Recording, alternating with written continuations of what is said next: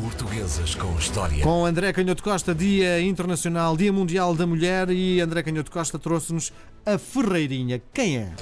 A Ferreirinha foi uma grande proprietária, ela nasceu numa família abastada de, de régua e era obviamente uma, uma grande proprietária de vinhas naquela região do Douro. Ela nasceu em 1811, numa altura em que o vinho do Porto já, eh, já começava a ter um prestígio bastante forte uh, em Inglaterra. Uh, esse prestígio tinha-se consolidado ao longo do século, do século XVIII, sobretudo na segunda metade do século XVIII, quando o Marquês de Pombal criou uma região demarcada para proteger a, a, a, cultura da vinha. Isso não esteve logo diretamente associado à produção do vinho. Claro que a vinha era para produzir vinho de qualidade, mas não necessariamente o vinho do Porto. E essa história foi um pouco mais atribulada, mais longa, com um processo mais complicado. Nem sempre os proprietários das vinhas eram os melhores produtores de vinho, e aliás, isso ainda hoje uh, acontece. Uh, claro que depois os grandes produtores interessam-se muito, como foi o caso da Antónia Ferreira, interessam-se muito pela, pela cultura e por experimentar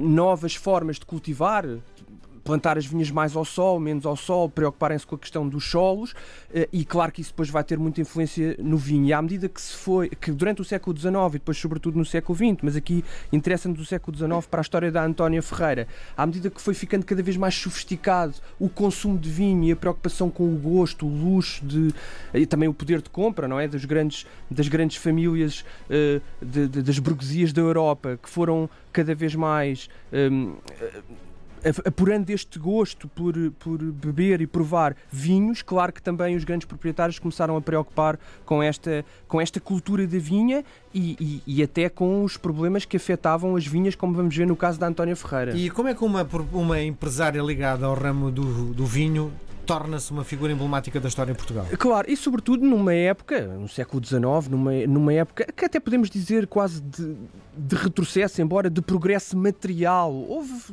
de alguma forma um certo retrocesso na moral, não é? Isso aconteceu também um pouco em toda, em toda a Europa, com a época vitoriana em Inglaterra, e ela começou por casar com um primo direito uh, para que o dinheiro, isso também era muito, muito comum, ficasse na família, para que se protegesse, no fundo, as fortunas. Casamento sem amor. Não, não iria tão longe de dizer, porque não, não sabemos, muitas vezes nesta época, isto também é muito interessante do ponto de vista histórico, a cultura era de tal forma forte, a cultura no sentido de, de condicionamento de, das emoções era de tal forma forte que as próprias pessoas não tinham ainda de forma tão desenvolvida como nós, por exemplo, temos a ideia precisamente do amor associado à liberdade uhum. e à paixão. E portanto nós não temos relatos íntimos, ou temos poucos relatos íntimos que permitam compreender até que ponto estas pessoas uh, se casavam, algumas destas famílias casavam, apesar de serem familiares diretos, se havia ou não esse amor. E depois há o problema ainda mais complexo de, de se o, o amor se cultiva, mesmo que inicialmente pudesse não haver paixão, isso podia ter, eh, às vezes podia ter um, um curso diferente. Neste caso, o casamento acabou por não ser muito feliz por razões até trágicas.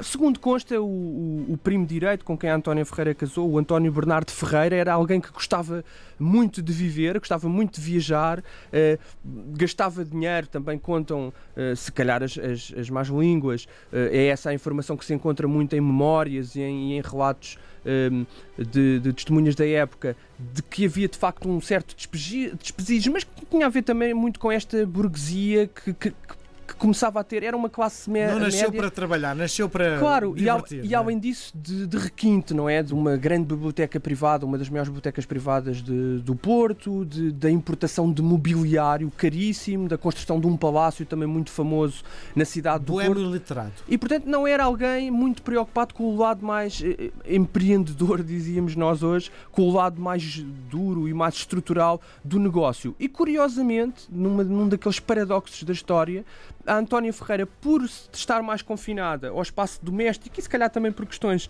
de personalidade, por gostar de, desse lado de, da vida rural e do acompanhamento do, do, crescimento das próprias vinhas, acabou, ao contrário do marido que uh, viajava muito mais e que uh, morreria relativamente cedo, aos 32 anos, a Antónia Ferreira acabou por ficar muito mais ligada, uh, ne, ainda nesse primeiro período de, de vida do marido, à, à, à, propriedade e à gestão da propriedade. E de facto, quando o marido morre, ela assume as rédeas de, do negócio, negócio. e vai. Uh, morre cedo, não é? E vai ter. Um, não, o marido morre de facto cedo. morre cedo, aos 32 anos. E portanto, ela tinha, tinha 33, tinha uh, dois filhos, e, e, mas isso não, não a impede. É claro que era também uma, propriedade, uma proprietária abastada, isso não a impediu de se interessar muito. Nós sabemos que ao longo desse século XIX houve várias doenças, de, de várias doenças que afetaram estruturalmente as vinhas, a mais conhecida, a, a filoxera, e ela sempre mostrou sempre grande interesse em encontrar, em procurar os maiores especialistas para, para, para encontrar formas de, de, resolver o, de resolver o assunto. A vida dela foi, foi atribulada, ela também está muito associada a um naufrágio uh, trágico no Douro em que morreu o Barão de Forrester, um dos grandes personagens também. Afogado, não é? Deste, exatamente, no Douro, este, deste, deste, desta épica história de, do vinho do Porto, isso também a marcou muito e depois acabou por casar, o que é também uma inversão daquilo que é é, que são as narrativas normais, ela acabou por casar com o secretário e administrador, quando normalmente são, são muitas vezes os homens, estes homens poderosos que por vezes acabam por casar com, com as secretárias. Aqui dá-se o inverso, o que é muito interessante. Diz uma coisa, Ferreirinha, ela era pequenina?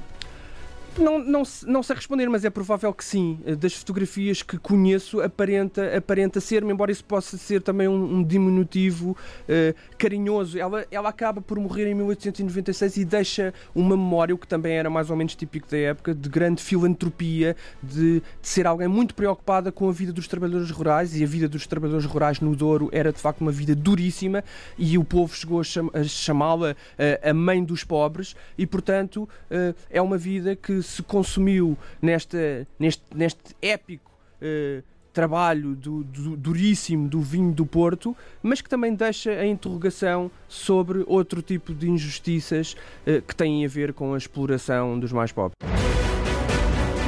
Portuguesas com História